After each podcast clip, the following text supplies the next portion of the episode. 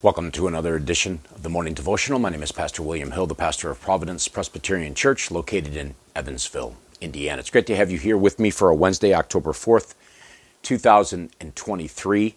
This is edition number 170 of season 8. We're still looking at the Westminster Confession of Faith. We're in chapter 30. Today we'll look at paragraph number 3. Let's pray together first. Our Father in heaven, as we come uh, to your word once again, we come to deal with a very important matter that uh, your church often faces, often has to face, and often has to deal with in the lives of your people. We pray that you'd give us insight and understanding and wisdom as we consider these truths, that you would be kind to us, that your Spirit would attend to all that is said and heard. We pray that you'd forgive us for our sins, that we would daily live lives of repentance, that we would watch and pray lest we enter into temptation, into grievous sin, and by which then the discipline of the church must come to bear upon us. We pray, Father, that you would keep us from the evil one. We ask for Christ's sake. Amen. Well, we come now to paragraph number three, in which we find here in this paragraph the necessity of church censures. Now, we haven't covered what those censures are. We're going to uh, deal with those in the Thursday edition in paragraph number four, but as we've already noted, the Lord Jesus Christ is the head and king of the church. He has established a government of, in his church comprised of elders and deacons. More to the point, in this particular situation, it is to, given to the elders of the church to, uh, to enact what we know or understand to be church discipline. They hold the keys of the kingdom. They are able to retain and remit sins, to shut that kingdom against the impenitent, by the word and by censures, and to open it unto penitent sinners by the ministry of the gospel and absolution from censures as occasion shall require. Now, what is the purpose? Why is it that we practice church discipline? I, I recognize that there are many churches in, in our world today that um, that don't practice church discipline, and frankly, if you are not, if you are in one of those churches that do not discipline eh, their own people, then uh, at least in, within the bounds of the Reformed tradition, I would argue strongly that it's not a legitimate church of Christ. Uh, it is not holding to one of the marks of the church, which is the preaching of the Word of God, the right administration of the sacraments, and this subject of which we're dealing with. It's not an easy one, but it's one that the Bible gives to us plainly and it's the subject of church discipline. So, why do we do it? Why do we have these censures in the first place? What is their whole purpose? And so, I'm just going to read paragraph number three, make a few comments. This is not awfully difficult to understand, but it's often very difficult to practice. So, church censures are necessary for the reclaiming and gaining of offending brethren, for deterring of others from the like offenses, for purging out that out of that leaven which might infect the whole lump for vindicating the honor of Christ and the holy profession of the gospel, and for preventing the wrath of God which might justly fall upon the church if they should suffer his covenant and the seals thereof to be profaned by notorious and obstinate offenders. And so here we have given to us in this paragraph the necessity of doing church discipline and enacting church censures upon upon those that are living lives that don't demonstrate or don't uh, don't agree with their profession of the gospel, their profession of faith.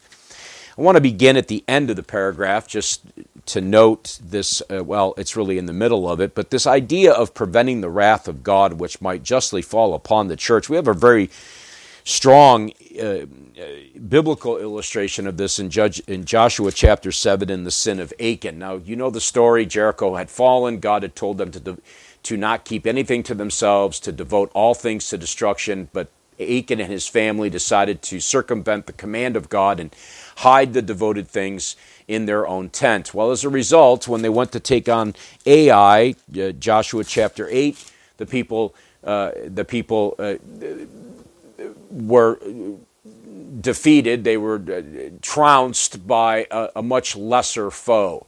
That is to say, the wrath of God fell upon all of the people because of the sin that was in the camp there um, after the Battle of Jericho. So, uh, one of the reasons why we practice church discipline is because we want to prevent that very thing from happening.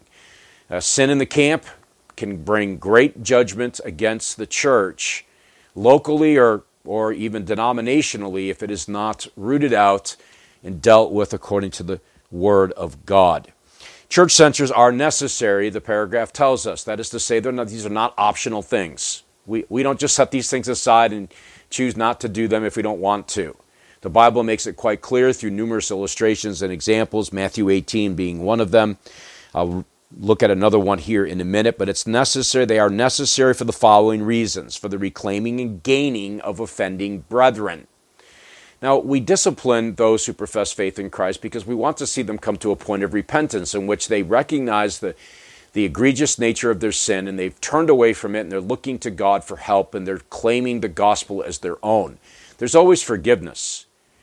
And so church discipline does not eliminate the idea of forgiveness, and in fact, it offers it or even extends it to the offending sinner.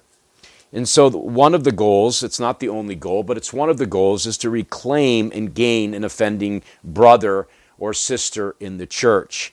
It also deters others from the like offenses because they see, in fact, the consequences of such behavior 1 Timothy 5:20 them that sin rebuke before all that others also may fear. Now, when you are in a church that practices godly, biblically rooted church discipline, then that ought to bring a sense of fear and reverence and awe for the rest of the people because they recognize that the church takes the matter of sin before a holy God very seriously. So it is designed to deter others from the like offenses and for purging out of that leaven which might infect the whole lump. Now, there are many sins that can do that. The sin of gossip and slander comes to mind quite quickly. Six things the Lord hates, the seventh is an abomination, those that sow discord among the brethren. I have seen churches split wide open over slander and gossip in the church. It'll split a church faster than false teaching. That's just one example. There are many other examples of leaven that this leaven that can leaven the whole lump. The apostle Paul appeals to this in 1 Corinthians chapter 5 with the sin of sexual immorality with the man who had his father's wife. And this sin was not being dealt with and Paul charges, commands, directs the church at Corinth to deal with this sin that it might not ruin the whole church. Of course, the honor of Christ is always at stake. The world disciplines their own. The police officers will pull you over for speeding. The world punishes their own. We have court systems that are designed to do just that. What does it say when the church will not discipline their own? It's a disgrace to the name of Christ. And, a, and, and, and he who has called us to live holy lives, the holy profession of the gospel. I've covered the preventing the wrath of God, which might justly fall upon the church if they should suffer his covenant and the seals thereof, to be profaned by notorious and obstinate offenders. And so, when these things continue to exist within the life of the church, and the elders of the church are not rightly dealing with these kinds of matters, these matters that rise to this level of discipline, then we can expect not good things, not blessing, but in fact, we should expect the judgment of God to fall upon us. And so, again, just in summary, we do this because we, it's not because we hate the person, it's not because we despise the individual. We discipline people because of our love for them, that they might be reclaimed by the gospel and the hope of Christ. That, that it might deter others from committing the same kinds of things because they recognize that their shepherds, those elders in the church, love them enough to warn them of their sin. And, and, and this is one of the means that God uses to keep us from doing these things. And it's, of course, to keep the purity of the church and the honor of Christ always before us. These are important matters. And a church that does not practice these things, frankly, doesn't care about the honor of Christ, the gospel, and in fact, the offending brother, brethren, brothers or sisters who may be placing their souls in eternal jeopardy. And so, as you can see, this is a very ex- extremely important subject. Well, I trust these times are helpful for you. I hope they are. If you have any comments or questions, you can leave me a note. The way to reach me is there before you on the screen. And so, until the Thursday edition, when we look at those censures in specific, what are they? May the Lord help you today to walk in his ways. God bless.